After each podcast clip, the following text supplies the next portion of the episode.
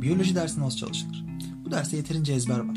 Bundan dolayı sen şekil ve şemalarla çalışmalı, özetler çıkarmalı, belli başlı terimleri not çıkarmak zorundasın.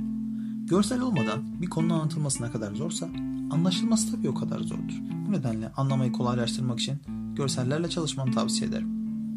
Bilgilerin kalıcılığını artırmak adına konuyla ilgili yapılmış deneyleri okumak da senin için faydalı olabilir. Konuyu iyice anladığına inandığın zaman konuyu pekiştirmek amaçlı direkt sorulara yönelebilirsin. Biyoloji konuları birbiriyle bağlantılı konulardır. O yüzden bir konuyu iyice anlamadan bir diğerine sakın geçme. Biyoloji soruları bilgiyle birlikte yorum da gerektirdiğinden bol soru çözülmeli ve yorum yeteneği kazanılmalıdır. Sorularda konuya ait anahtar kelime aramalısın.